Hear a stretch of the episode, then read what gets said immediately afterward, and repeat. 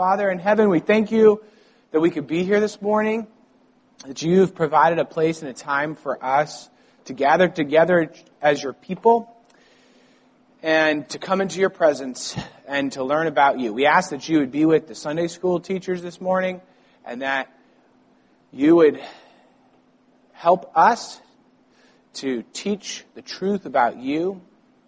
In Jesus' name, amen. All right, kiddos, go with your Sunday school teachers.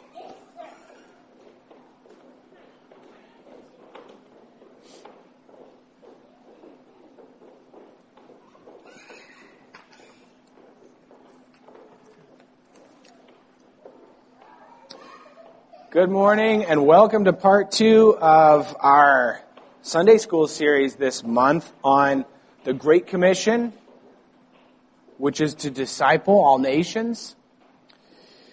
I'm going to start like I did last week uh, with Deuteronomy 32 2, Moses' prayer that uh, his teaching would drop as the rain, his speech distill as the dew, like gentle rain upon the tender grass and like showers upon the herb. That's my prayer as well for Uh, any teaching I get to do.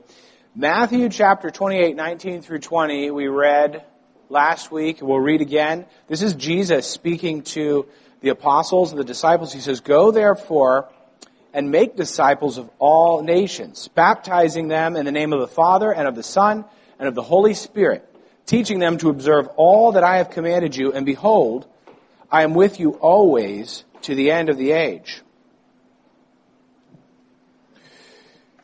So we make disciples by first baptizing them, then teaching them in this, uh, in this order of things. How do we teach them? How do we make disciples of new believers? We last week discussed, uh, starting with this book on the Catechizing of the Uninstructed by St. Augustine, a letter to Deogratias answering the question of how do I disciple?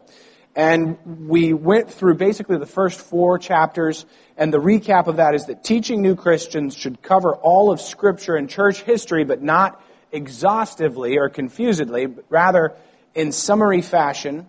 The history should be traced with more time devoted to critical moments and less to trivial minutiae. We're going to jump into chapter 5 and try to hit 5, 6, and 7. There's only 28 chapters. We've got two more weeks in the month, so Things are going well. Uh, with chapter 5, we're going to take a bit of a, a detour into some other books to help us understand what Augustine means or how we can apply what Augustine says about understanding the people that are listening to us. So in chapter 5, Augustine exhorts us to examine the person that's coming for instruction. Uh, Scott Oliphint wrote a book called Covenantal Apologetics, where he looks at evangelism and discipleship through the lens of Aristotle's framework for rhetoric. Rhetoric for Aristotle consisted of ethos, pathos, and logos, written there if you're taking notes. And uh, Oliphint, he describes understanding your audience as construing your audience. Uh, so I'll probably jump between those frames, but those phrases, but that's what I mean by construing uh, your audience, understanding your listener. Why do they want to hear? Why have they come? Augustine told us, we said this last week, we recap this week, a person should want to be a Christian because he's afraid of God, the wrath of God, the penalty of sin. Not because he wants to please man or avoid man's displeasure. It's on the ground of God's severity that the foundation of Jesus Christ's love is to be set. And I was thinking the last time I had a chance to do Sunday school, we were looking at Proverbs, and one of the refrains of Proverbs is that the beginning of wisdom is the fear of God. Or rather, I think the fear of God is the beginning of wisdom. But what is the end of wisdom? Well, Proverbs is positioned in the wisdom literature uh, intentionally, and it pushes It goes from Psalms to Proverbs to Ecclesiastes, and from Psalms you have uh, an, an exploration of Christian emotions, in Proverbs, an exploration of Christian character, and in Ecclesiastes, an exploration of Christian love. The beginning of wisdom is fear, but the end of wisdom is love. So, how do we pick the exact details? What will be helpful for the listener to hear? The point of rhetoric is that we want to be persuasive. And to be persuasive, uh, we learn from Aristotle, from much experience, from uh, people like Scott Oliphint and Augustine, that we need to pay attention to ethos, pathos, and logos in how we communicate with people. So ethos is think like ethic. It's the rules of how you're going to communicate. And we hear two other things. One is uh, f- uh, form and content are important in communicating. And in Scripture, we have truth in love. The form needs to be truthful, or the content needs to be truthful, but the form needs to be loving. So ethos is, is about that that form. There's a right way.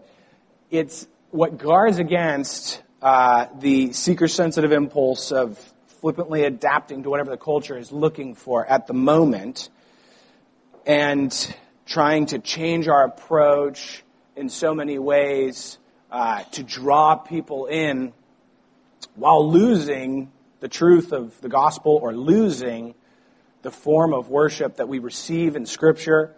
That's what ethos can protect against. Ethos is going to ground us in the truth that there is a right way to evangelize and disciple. And that faith comes by hearing and hearing by the word of God. In Romans 10, 14 and 15 says, How then will they call on him in whom they have not believed? And how are they to believe in him of whom they have not never heard? And how are they to hear without someone preaching? And how are they to preach unless they are sent? As it is written, how beautiful are the feet of those who preach the good news. So our own pastor often encourages us uh, with this simple means of evangelism that all of us can attain to, to simply invite people to church. You just invite them to church. It's like the woman at the well. Pastor Proctor often says. She runs into the village and she says, Come with me. I just met a man who knows, who told me everything about my life. Can this be the Christ? But we have a parallel in that if we are struggling, if we are not sure where to begin with evangelism, we can say, come with me. I know a man. He seems to know a lot about my life. He knows about my guilty, sinful shame. And he's got some answers. It's our pastor. Our pastor is sent. He's sent to this pulpit where being sent we can hear, hearing, we can believe, believing, we can call on the name of Jesus Christ.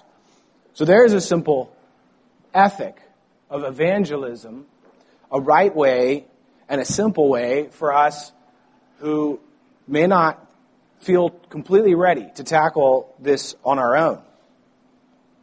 Then we get to pathos. Now, pathos is about the passions of the listener, and we do care about how people feel and what they've experienced. It addresses those passions. It recognizes the subjectivity of the individual, their feelings, their thoughts. Uh, and Augustine is encouraging us to do that. We're not insensitive to the individual, to individual um, perceptions or even self-perceptions, even if they're misguided. We're not insensitive to them. We aren't trained psychologists, though, and we're not um, trained rhetoricians. So construing our audience may seem intimidating, but that's where Scott Oliphint provides something encouraging in his book, Covenantal Apologetics. He reminds us that some of the work of understanding your listener is already done for us in the scriptures. We know that man is fallen, sinful, depraved, at enmity with God, unwilling and unable to please God. We know about them because we know what the Bible tells us about them, and we know about them because we know ourselves. And we're reminded over and over again in Scripture that the condition of man is a common condition. An example is that no temptation has overtaken you except that which is common to man. Scripture tells us about man's nature, and so we do know that man's a sinner, that he's dead until made alive, that a believer is a newborn baby that needs milk before they can take meat. They need catechizing, discipleship, instruction, and they need to grow into maturity, into the full stature of the man Jesus Christ. And we know that even though you're a believer, you're still a sinner. Luther says justified, simultaneously justified and sinner. So there remains work to be done in understanding the listener. Part of it is done for us, but who is the individual that you're speaking to? And Paul gives us example uh, that this is important. It's not just Scott Oliphint, it's not just St. Augustine, but Paul gives example of caring about who it is he's talking to. And so, in his address at the Areopagus, it says that standing in the midst of the Areopagus, he said, Man of Athens, I perceive that in every way you are very religious. And then he proceeds to share the gospel with them in light of who they are, what they're familiar with, even referencing their literature uh, and beliefs. So that's a good example. And we heard that uh, in last week's sermon. So Paul, he does uh, something similar in another part of Acts, Acts 23, 6 and 7 uh, where he says, it says, now when Paul perceived that one part were Sadducees and the other Pharisees, he cried out in the council, brothers, I'm a Pharisee, a son of Pharisees. It is with respect to the hope and the resurrection of the dead that I am on trial. And when he had said this, a dissension arose between the Pharisees and the Sadducees, and the assembly was divided. It goes on from there, but this is an example of Paul being attuned to who his listeners were and using rhetoric to accomplish his ends. For Paul, uh, as for Paul, the work for, for us remains uh, to be done. So, who are you talking to? Is it an old person, a young person, a man or woman? Someone who seems to be fresh out of the bubble wrap, or somebody who has hurts, habits, and hangups? It might change which details you're going to share with them. You might express to a woman who wishes she had a family or children that God saw Hagar. He remembered Ruth he heard Hannah. You might share with a recovering alcoholic how the naked, raving lunatic was found dressed and in his right mind, talking to Jesus. You might introduce the bereaved to Job, or the cuckold to Hosea, the persecuted to David, or Elijah, the proud to Saul, or Saul, the tenderhearted to Daniel, the objectified woman to Esther. This is what Augustine is talking about when he's saying, what details are you picking out of Scripture? You can summarize. You can tell the same story and hit some of these highlights. You can pick which highlights are a good match for your listener. So you want to understand your audience and what you already know about them and what you need to learn about them. And this is, maybe it's been this way all the time, but we know in our day and age that this is something that is uh, real point of contention in our culture. It gives a lot of offense. What you already know about them. Our culture hates that. They love to say, You don't know me. You don't know what I've experienced. You don't know what I've gone through. There is a fine line to walk here. Uh, because we're to be wise as serpents and gentle as doves. Paul tells us a number of times not to give any offense, uh, that he strives to be all things to all men. An example in 2 Corinthians 6 3, we put no obstacle in anyone's way so that no fault may be found with our ministry. So on the one side of the fine line, you have the offense of the gospel, but on the other side of the fine line, you have a faulty ministry. We put no obstacle in anyone's way except Jesus, the stumbling stone and rock of offense. Because when we say that he forgives, what else does it mean but that we have faults and need to be forgiven. So that's pathos. Then there's logos. The logos is the word. For Aristotle, it's the content of the message. For us, obviously, it's Jesus Christ. Jesus is the logos, the word of God. He's the point of our message. He is the message. Augustine says, summarize the Bible, which is the word of God. He says, summarize church history, the preparation of the bride of Christ. So we're summarizing here is what you need to know about Jesus. Here is what you need to know about Jesus' bride. And that's what chapter 5 covers for understanding, understanding the listener. For chapter 6, Augustine talks about the rule of Scripture.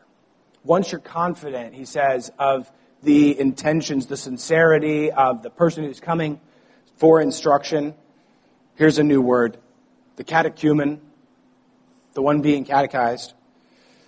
He says, begin with the rule of Scripture as the foundation of all that follows. Every time the session is examining someone who's coming and wants to join the church, one of the questions that invariably is asked is what is the Word of God? What do you understand the Word of God to be? What do you believe the Word of God is? And the reason is that the bar for becoming a Christian is very low. Look at the thief on the cross. Believe on the Lord Jesus Christ and you shall be saved. When the session examines people coming, we are not expecting them to know everything the Bible says, to know everything the confession and catechisms teach. But I do want to know that they think the word of that the Bible is the word of God and that it's authoritative. Because then we go from being saved new, new believers to the preaching that they're going to hear, the teaching they're going to hear, the discipleship that they're going to get, and we need to know going in that we have an authority that we can both go to. Those who know much and those who know little can both come to the same authority and come to agreement on how we are to live, what we are to understand is, is there. And so Augustine in chapter 6 talks about the rule of Scripture. Another way that I see this play out, um, we probably all know someone who is full of stories of strange happenings and miracles that they have heard about on TV, that they've read in a best selling book from a Christian bookstore. Uh, they may even try to practice some of this naming and claiming of blessings, of healings. And there's discouragement there for them. Some I've seen, nonetheless, in spite of none of that ever happening for them, they still believe. They wish that they could just get their children or their loved ones to believe. They wish that there were a miracle in their own town, in their own house, so that they could then convince their children to believe. Because the ones that they've attempted haven't worked. The children are skeptical. But Augustine wants to remind us that the signs, the miracles, they're in the Bible. They were given to us in the Bible, and therefore all of us. They really happened. I'm not sure about these other ones, but the ones in the Bible, that ha- they were witnessed. What we have seen, what we have heard, what we have touched with our hands. This is what we report to you. It's attested, it's witnessed. And we have to remember, too, that if we will not believe the signs of Jesus and the apostles, neither would we believe though someone was raised from the dead. So Augustine reminds us that experience, the subjectivity of our experience, is not the rule of faith, but Scripture. We shouldn't be looking for things that tickle our ears. We should be looking in Scripture for the objective truth. So, we're to, we've come through the first six chapters, and Augustine has told us we're to summarize redemptive history from creation to now. The details chosen for inclusion Augustine here gives us a nice analogy, are like a beautiful jewelry, piece of jewelry, a beautiful necklace. And the details we've chosen are the gems. They're the diamonds or the pearls. And then we need to connect those with subtle, uh, efficient strings of gold to fill out the necklace, but we pass over, as Augustine says, the minutia. So, chapter 7, we get back to what we cover. And here Augustine actually pushes forward and he adds content that we need to cover. Not just creation to now, but we need to then tell the believer, the new believer, about the future, the struggle, and a Christian ethic. And that'll take the balance of today's Sunday school. We'll walk through that a little bit, and we'll wrap it up uh, and come back next week. But when Augustine is talking about the future, he wants to make sure that the new believer understands that there is a resurrection, there is a judgment, and then there is consummation, uh, the, the coming into glory for the new believer, or else wrath for the unbeliever. And so, with the resurrection, you want to remind them that one of the oldest books of the Bible, maybe the oldest book in the Bible, Job, it's all about resurrection. Job teaches from the beginning of recorded scripture, I will see my Redeemer with my own eyes, in my own flesh. Abraham believed it too. We learn that explicitly in scripture in Hebrews because it says that he believed that if he killed his son, he would receive him back from the dead. He knows there's a resurrection. And Paul, uh, we see that in the New Testament as well, right? Jesus uh, rebukes the Sadducees about their unbelief in the resurrection. And Paul, as we heard in addressing the Pharisees and the Sadducees, says it's about the hope in the resurrection that I am preaching to you or that I'm standing here on trial. And in Athens, similarly, the whole thing wraps up somewhat anticlimactically with them saying, This guy's talking about resurrection. He's a madman. And others say, We'll hear you more on this subject. But it's about the resurrection. So Augustine wants us to make sure that the new believer understands that there is a resurrection. We will come into judgment, body and soul, and into judgment. It's okay to coach the defendant, the accused, on what to say when he gets into the courtroom. This is, this is important. Um, that is what we need to make sure we understand about the judgment. We're going to stand in a courtroom, and Job talks about this too. He sets the whole, oh, if I could stand in the courtroom with God, if I could open the doors and he's sitting on the bench, and I could lay my case out before him. This is going to happen. And the new believer needs to know what to say. And of course, what you need to say is, uh, guilty as charged. Please don't look at me. Look at that man over there. Jesus Christ. Look at him before you pass sentence. We need to know that there is a judgment. And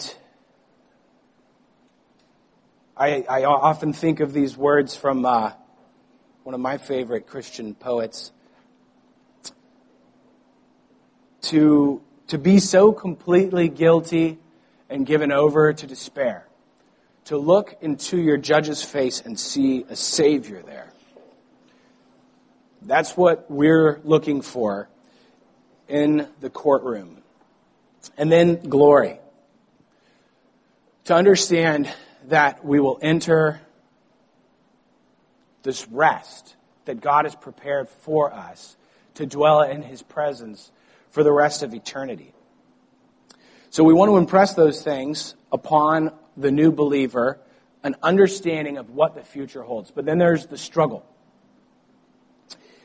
The struggle, Augustine summarizes with three words. I'm going to add a fourth. He says heresy. I'm going to say heresy and error. Um, and then suffering and temptation. Heresy and error, suffering and temptation. It's important for the new believer to understand that the church is harried with blemishes, with errors, and to be prepared for that. We don't want to be ignorant. I don't want you to be ignorant. See, I have warned you beforehand. These are common refrains in Scripture. Many fall away because of heresies and errors. Either they're swept up in the tide of them themselves, or they, they recognize them in a self-righteous way. The foibles and the hypocrisies of the, of the church. And it hardens their hearts and they leave. You've, we've got to make sure that we understand our expectations are set. The church is the bride of Christ, but she's still coming of age. She's still going through puberty. She's got some blemishes. She's not ready for the wedding day. The day where Christ is purifying her and the way that every bride wants, everyone wants the bride to look when she walks down the aisle. We're not there yet, and the new believer needs to understand that.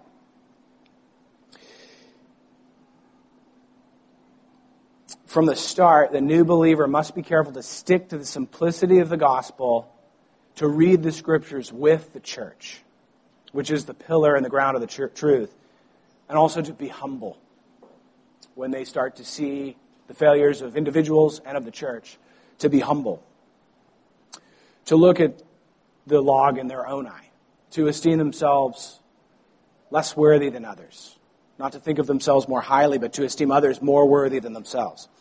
But then there's suffering, and in suffering, there are those who come to the Christian faith and they think, this is the ticket.